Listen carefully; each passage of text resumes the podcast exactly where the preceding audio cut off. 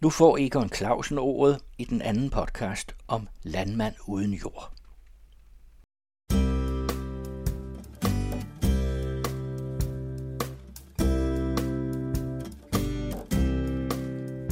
Der er ingenting i verden, der dufter så skønt som vejrende hø. En brise, der er krøret af klog og græs, driver over land og sø. Kvier tynder land og skov. Det er det, vi plejer her på gård. Det blev slåen nu her i overgårds, og jeg tror, jeg kan riffle det i morgen. Hø for to, for kvægen og den gamle ko.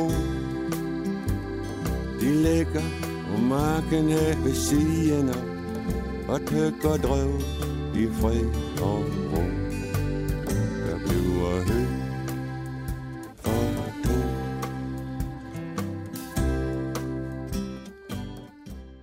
Ja, sådan var det ude på landet i gamle dage. Der kunne en hel egen dufte af hø. Sådan er det ikke mere. Dansk landbrug er helt anderledes, end det var for bare, jeg skal vi sige, halvtreds år siden. Der var der næsten to hundrede tusind landbrugsbedrifter her i landet. Og det tal, det er gået meget kraftigt ned. I dag er tallet helt nede på syv tusind tre hundrede bedrifter. Det er især de små og mellemstore gårde, der er forsvundet. Mange er blevet købt af aktieselskaber og kapitalfonde, og det vil sige, at tusindvis af landmænd har måttet sige farvel til gård, til jord, til dyr og til lugten af hø. Men mindet om den tid lever endnu. Og når det hele er pakket ind på låten, når højet det er i hus, så vil vi gerne have en ordentlig tordenskøl, at bare pulver og brus. Lige inden for lugen, der ligger det, det tyk lav af løst hø og drys. Det halve er klog, og det dufter så stærkt af sommer og af hele kys. Hø for to, sådan en bund, den er blød og god. Godt nok er træt, men er træt af dag, og jeg skal nok være god. Og her er hø for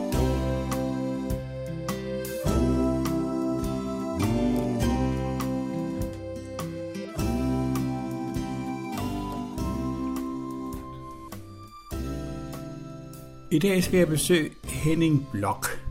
Han er en landmand, der har solgt sin gård, og det har tilsyneladende været en god forretning. Han bor i Varde i et relativt nyt parcelhuskvarter. Husene her er velholdt, og de fleste af dem har garage med plads til to biler, så her er gode kår. Jeg finder huset, ringer på og bliver budt indenfor. Henning viser mig havestuen, der har store glasfacader ud mod en smuk og meget velholdt have. Ja, men alt her er velholdt, smukt og moderne. Vi sætter os i køkkenet for en kop kaffe, og Henning begynder at fortælle om dengang han var dreng. Om at hjælpe til med arbejde på gården, om at luge roer, og om at tage halm fra taskeværket. Det var et hårdt fysisk arbejde, som alle tog del i, voksne såvel som børn. Og så henter han et billede. Det er et stort luftfotografi af den gård, der dannede ramme om hans barndomsliv. Jamen, det er, det er et billede af min øh, fødegård. Den er taget i nitten fireoghalvtreds. Og jeg synes, det er en fantastisk billede, fordi den fortæller utrolig meget om, hvordan det var dengang. Og nu er det sådan, at jeg faktisk selv med i den billede. Jeg var fem år, jeg står der, og min storebror, han står deroppe på taget, og vi spiller fodbold hen over Kyllinghus. Og der kan du se fodbold. Og jeg kan huske det som i går, dengang jeg så den her flyvemaskine, den fløj rundt, og den, vi troede, at den tog billeder, og det gjorde den så også. Og, og, og den fortæller jo lidt om, øh, nu, nu har vi en gammel sjælbinder der, og der, det er det, vi kaldte en motorhus. Der havde vi en motor, som kunne trække et tæskværk. Og der, den silo der, hvor vi øh, puttede øh, råtop i, sukkerråtop, og den der silo der, det var gravet i jord, det var til kogte kartofler. Og der har vi lupiner, og de blev øh, slået af med en jølle mm. hver dag, og det var til øh, kalve og gris. Og så havde vi jo øh, høns herinde, hønsegård. Og så øh, stuehuset, det er med stråtag? Det med, jeg boede, det var en trelænget. Det er stuehuset, og det er, det var sådan lukket. Og der om bagved, der havde vi en mødinghus, hvor øh, gødningen det lå inde i. Og så er der nogle bygninger, nogle nye bygninger med... Ja, de er bygget i nitten fyrre, de der. Og det der, det er bygget i omkring atten tres. Og så byggede mine forældre, de byggede et nyt stuehus her udenfor, og så ny stald, den var hen. Og du kan også lige fortælle lidt om haven. Ja, og der har vi en øh, drivhus. Og jeg kan lige så tydeligt huske, den blev leveret øh, fra Varde Trælasthandel på en lastbil. Og øhm, de var en hel masse folk til at hjælpe med at bære den ned på plads på en sokkel, og så blev det sat glas i en bagved. Og herude, der er godt nok nogle træer. Men ja, der nu jo... kigger vi langt ud i ja, horisonten. Ja, nu, nu kigger vi langt ud i horisonten, ja. Der er nogle men... marker først, og der er nogle... Hvad er det for noget? Det er hørytter. Og der er to, du ser over ved nabo der. Dem, øh, dem der høstakker der, de, øh, de står direkte ovenpå jord.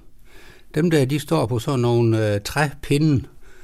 Der var tre ben, og så var der en, man lå, lå ned vandret.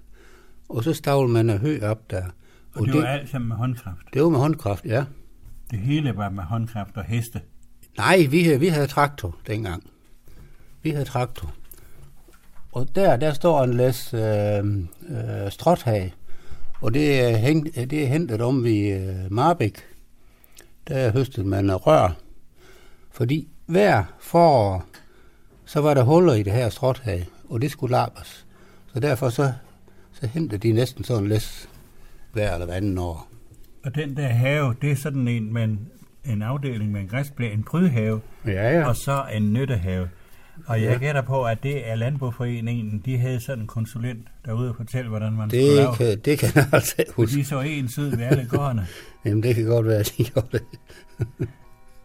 Men du er i gang med at fortælle om det der mægtige landskab, som man ser. Man ser jo rigtig langt ud. Jeg ved ikke, ja, for der er, jo, det der er jo skov nu.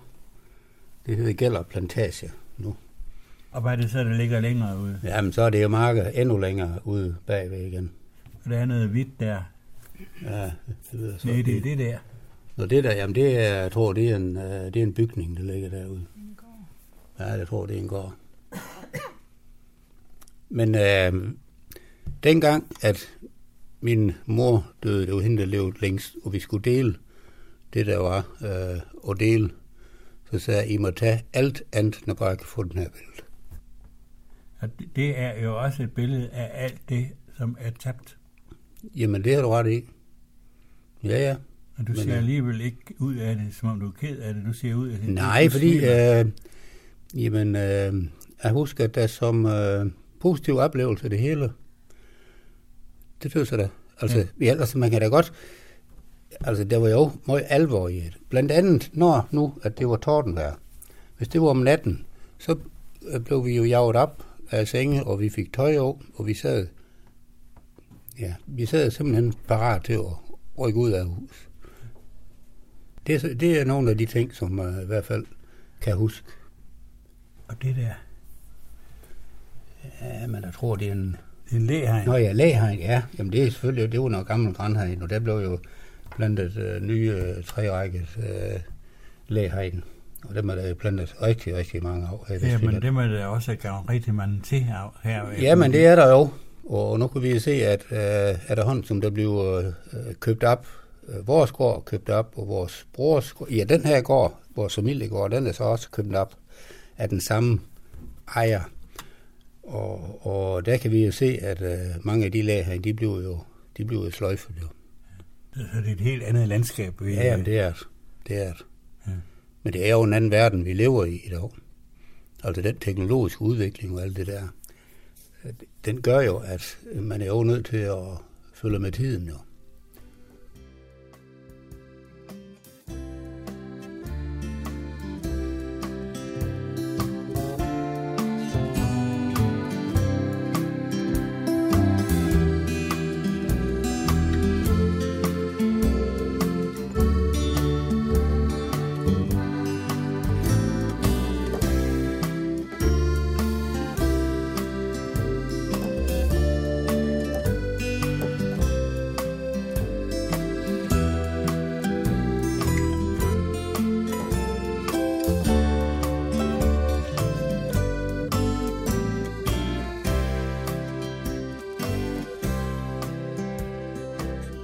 Henning Bloch tror ikke, han ville gøre ret meget anderledes i sit liv.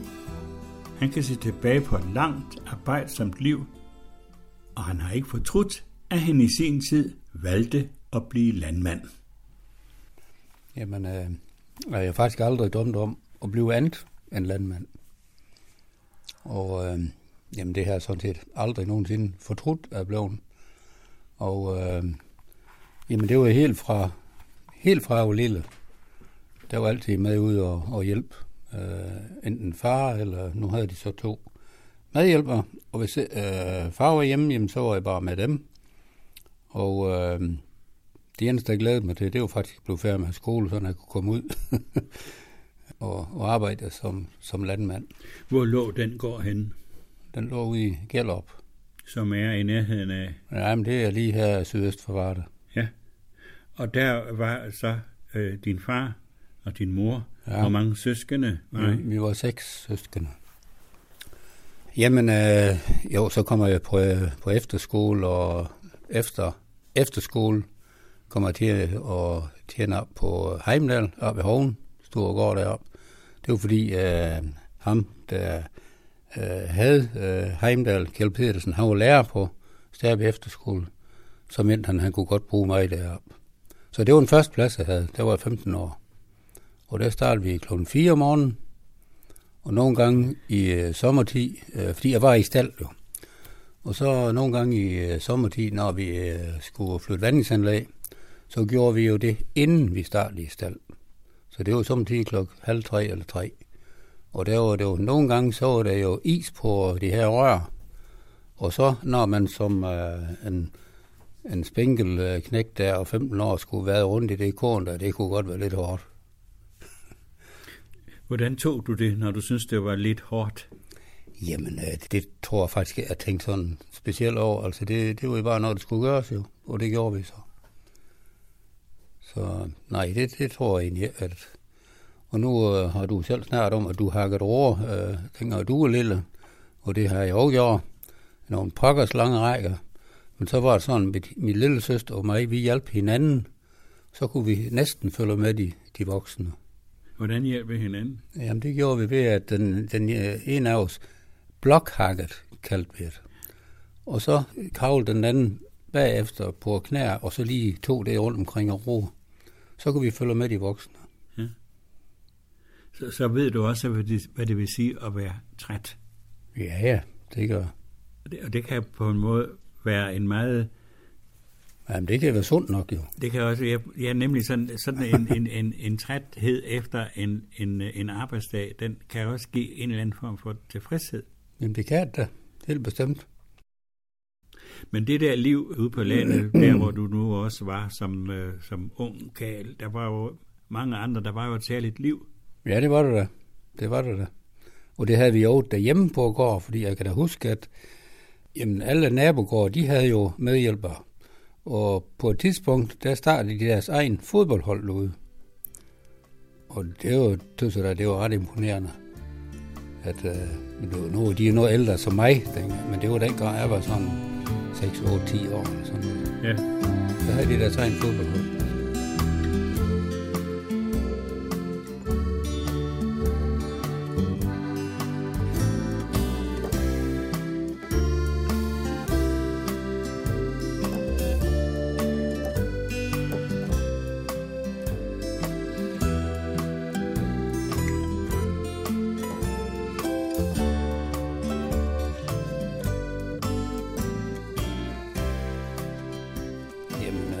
Så købte vi jo går i fireoghalvfjerds, og det var lige efter E F-afstemning. Det var jo E F dengang, som var i tooghalvfjerds, den afstemning.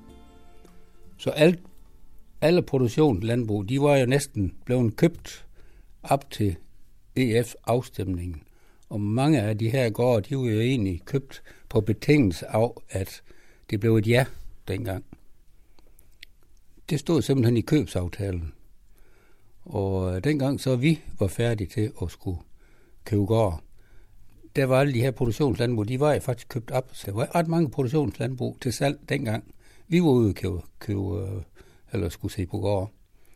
Så den gård vi købte, eller ejendom var det, der var niogtyve hektar. Og de fem eller syv hektar, det var eng. Så det var en lille bitte ejendom. Hvor lå den henne? Jamen den lå faktisk lige ved siden af, eller to kilometer fra min fødegård. Og så byggede vi, og, og så købte vi noget til af hånden. Og så øh, arbejdede vi noget sammen med, ja det var så mine forældre dengang, med at, at passe øh, jord med maskiner og sådan noget. Senere så blev min lillebror, der overtog den. Og det arbejdede vi så meget sammen om. Han er så kører, og vi havde gris. Men øh, markarbejde, det, øh, det hjalp vi hinanden rigtig meget med at arbejde sammen med maskiner og sådan noget. Og det kunne du godt lide? Ja, det kunne jeg rigtig godt lide. Hvad, hvad synes du bedst om, hvis du skal sige dyr eller planter? Ja, men det er nok øh, maskiner og markarbejde og sådan noget. Men øh, vi har jo haft en del gris, og, og den tid øh, havde det. Det var jo den største del af indtag, det kom jo fra svineproduktion. Mm-hmm. Men øh, dengang vi kom så vidt, at, at nu ville vi til at trappe ned, så... Øh, De sidste fem år, vi havde ejendom, der, der havde vi lejet bygninger ud. Og det er jo igen tilfældigt. Altså, der er mange tilfældigheder her i livet, som gør, at det er det, der bestemmer, hvor vi, hvor vi kommer til.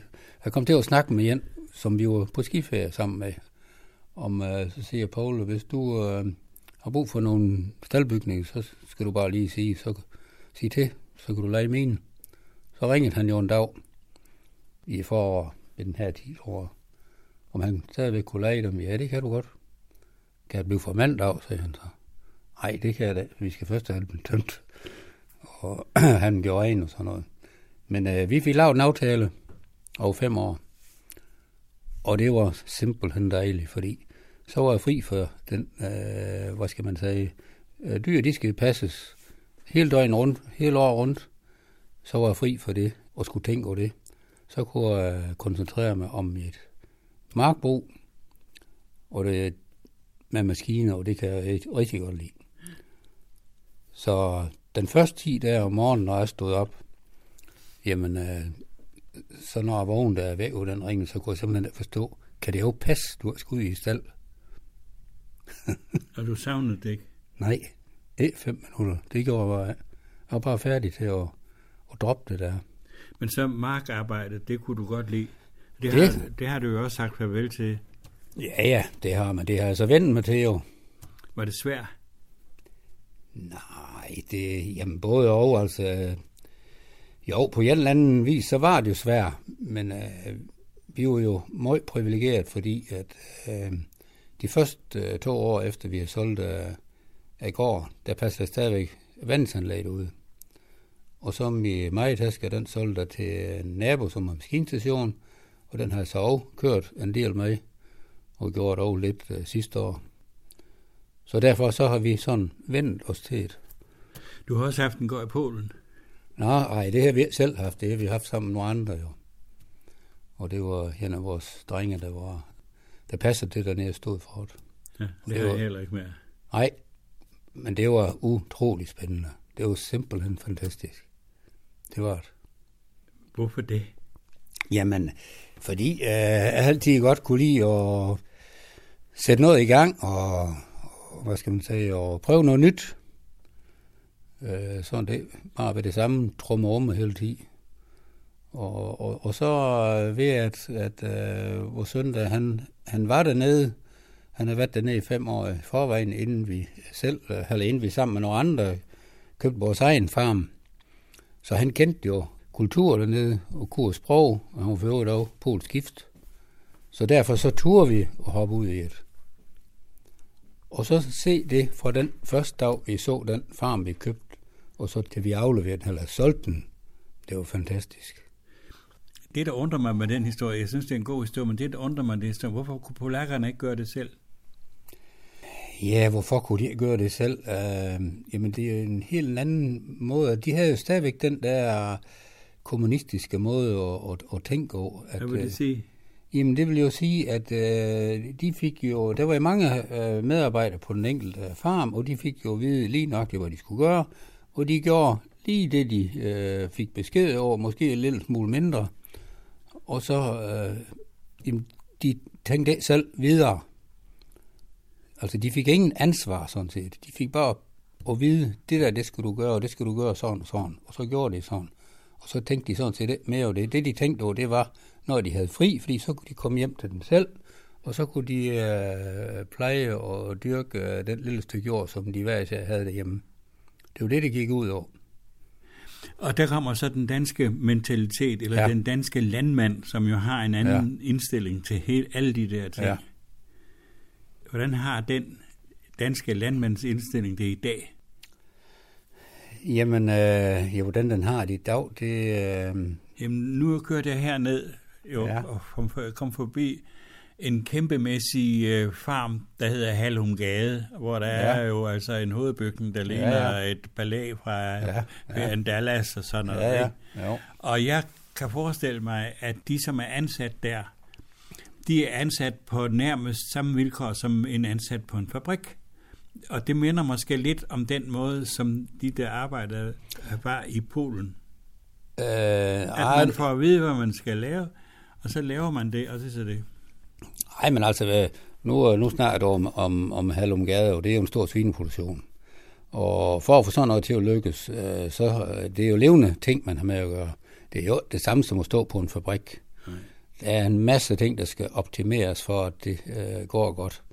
Og, og, og hvis at, øh, de, øh, hvad skal man sige, øh, prøver at, at honorere det, at det går godt, sådan rent produktionsmæssigt, jamen, så får de jo øh, del i den øh, ekstra kage, som det giver. Og det er jo motivation for at yde det bedste. Jo. Men, men, men derhen, det er en diskussion af den mentalitet, som jo udvikledes og trivedes i dansk landbrug igennem den udvikling, som har fundet sted siden stavnsbåndets ophævelse, sådan set netop, at man bygger på selvstændighed, men også et samarbejde altså, og en særlig landbrugkultur. Og for mig at se, så er det den kultur, som er ved at forsvinde.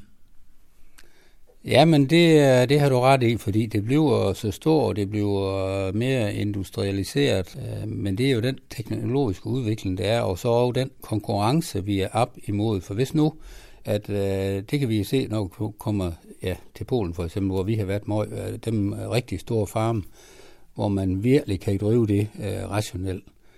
Det skal vi jo være op imod, og så har de en, en lavere lønomkostning. Og, og det spiller jo ind, så derfor så skal vi jo være endnu mere øh, effektiv for at kunne være på niveau. Så øh, det giver jo, øh, ja hvad skal man sige, det er jo en helt anden måde at, at, at producere ting over, som det de gjorde i det gamle Østeuropa. Ja, men jeg tænker også mere på dansk landbrug, som vi kalder det. Ja. Øh, at det har undergået en fantastisk forandring i de sidste tyve til tredive år, som man jo næsten ikke kan genkende det, som er nu, hvis man sammenligner det med det, som var. Og jeg synes, nu ser det rent ud, jeg synes, at der er tale om nogle store tab. Jo, men der, der, der er tale om nogle store kulturelle tab, men rent produktionsmæssigt, så har Danmark jo klaret sig fantastisk godt. Og det er jo dels på grund af andelssystemet. Vi har evnet at gå sammen og hjælpe hinanden og investeret øh, sammen i virksomheder og udviklet ting. Prøv lige at tænke på øh, i dag, at dem industrier, mange af dem industrier, der er i Danmark, de er jo vokset op med baggrund i den landbrugsproduktion, der har været.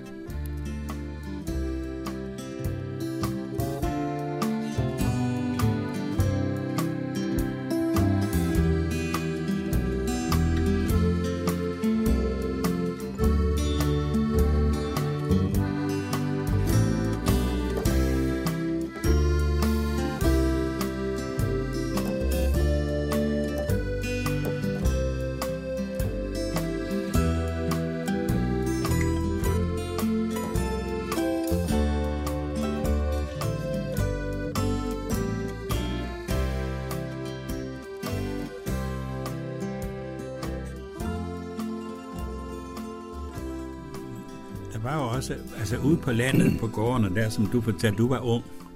Ja. Når du begyndte også som selvstændig landbrug, der var der jo også, og for eksempel omkring mejerierne, andelsmejerierne, der var der jo et lokalt demokrati, som virkelig betød noget. Ja. Uh, og der var brugs, andelsbrugsforeninger og ja. andelsfoderstofforeninger, ja. og der var rigtig mange andelsforetagender, uh, som jo gjorde, at uh, folk som andelshaverne, de skulle sætte sig ind i tingene, de skulle tage et medansvar, og de skulle drøfte de der ting på en seriøs vis. Og det er der nogle store, store kvaliteter. Men hvordan har det, hvordan står det til med den slags i dag? Jo, men altså, sådan set, det står godt nok til, øh, men det er bare meget færre enheder. Men hele den kultur øh, gør jo, at man hele tiden har skulle øve sig jo og få ting til at fungere i samarbejde med hinanden. Og så får man jo en forståelse for, og at, at man er afhængig af hinanden. Og øh, det er rigtig, rigtig vigtigt, at man kan blive enig og så trække i samme retning. Hvis man står og, og skændes og, og, og trækker i hver sin retning, så kommer man jo ingen vegne jo. Men det var jo en nærhed, som ikke er der mere. Jamen, det har du ret i. Øh, det, jamen, det, det er der jo øh, så meget længere. Øh, men altså at sige, at nu har selv været i øh, Dansk Havn øh, bestyrelse og repræsentantskab øh, en del år. Altså, det fungerer jo øh, i princippet på samme måde.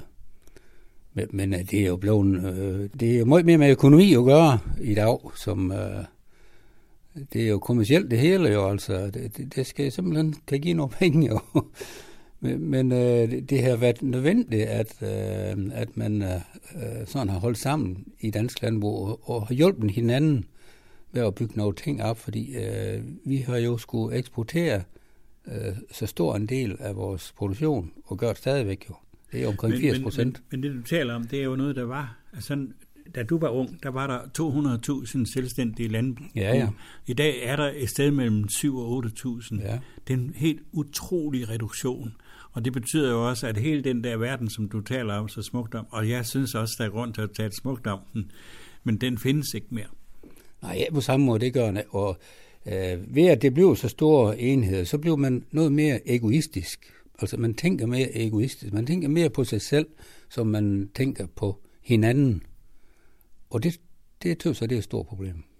Hvordan ser du på dansk landbrugs fremtid? Hvordan ser dansk landbrug ud om, skal vi sige, tyve år? Det kommer helt an over, hvordan øh, politikere og så de her såkaldte vise mænd, hvad de får af indflydelse. Fordi jeg kan jo, jeg synes, det er ret skræmmende, hvor lidt sådan nogle i gåseøjen lærte folk, de ved, hvordan ting kan hænge sammen. Nu med hensyn til det her C O to afgift, som der snakker om nu, de tænker kun lige på den lille osteklokke, vi bor i her i Danmark. Men de glemmer jo, at vi bor jo på den samme jord, alle sammen. Og den produktion, vi har her i Danmark, med en relativt lille forurening, den skubber man jo en anden sted hen med en større Øh, forurening, eller en større påvirkning af naturen. Øh, men øh, naturen kender jo ingen grænser. Vi, vi, vi har kun den samme jord at bo på, så derfor Det vil sige, det er fuldstændig godnat, når at man øh, vil øh, ligesom øh, hindre dansk landbrug i at tjene så mange penge, man kan udvikle øh, teknologi, der gør, at vi kan reducere den øh, udledning. Er det derfor, du kaldte dem de såkaldte vismænd? Ja, og jeg ved, hvad, hvad, hvad krav er for, at man kan kalde sig vismand. Men øh, jeg har ikke ret meget herovre for dem, det kan jeg godt love det. Når jeg kører rundt her, nu er det Vestjylland, og snakker med også tidligere landmænd og folk, der bor her, så, så er der mange af dem, der mener det samme som dig, omkring ja. Både øh, alle de der klogehoveder inde i København, de ved, hvad der ved, igen, værligheden. Men, mener du, det er mærkeligt, at det er sådan? Jeg konstaterer bare, at det er en altså. vidt udbredt øh, opfattelse af tingene, og sådan noget som øh, Danmarks Naturfredningsforening, det er ikke ja. den mest populære forening. Nej, nej, det er det. Men det er igen det, som du snakkede om før, at de glemmer at tage lokalbefolkningen med i den beslutning.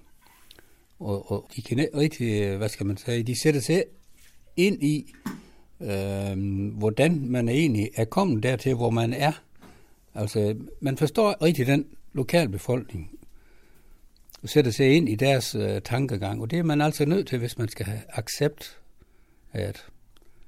Så, så er man altså nødt til at, at respektere den holdning og den, den livsform, øh, som de har haft øh, i lokalbefolkningen.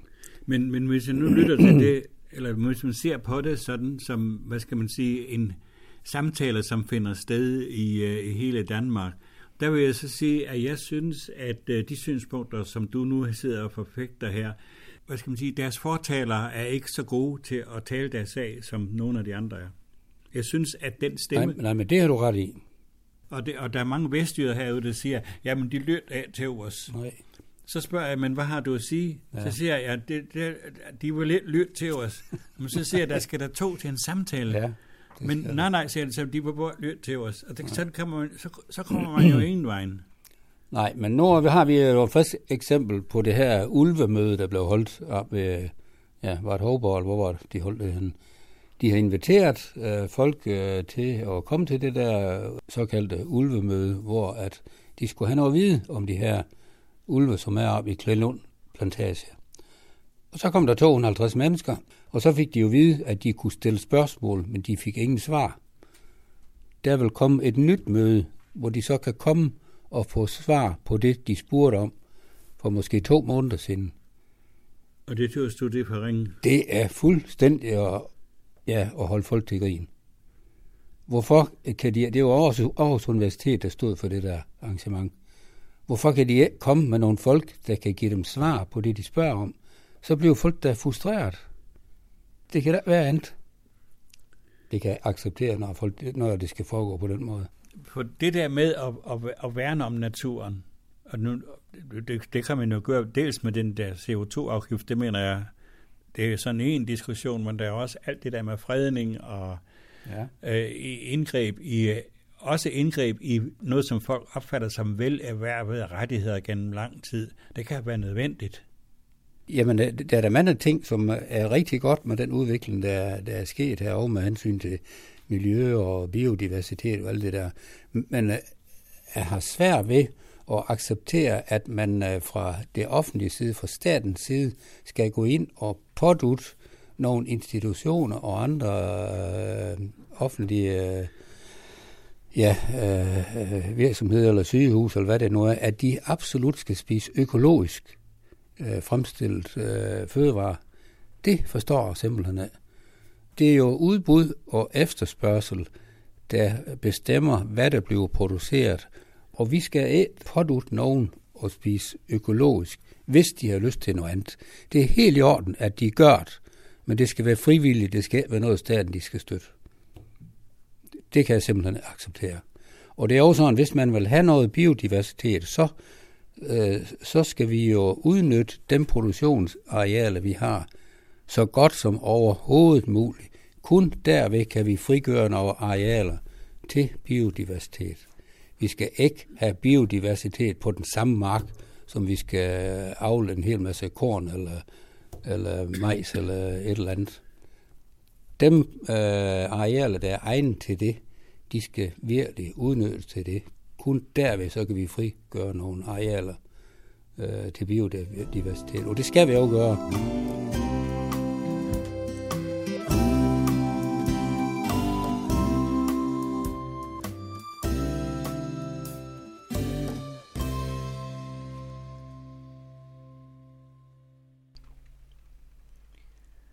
Det var Henning Ølgaard Bloch, der fortalte sin historie til Egon Clausen.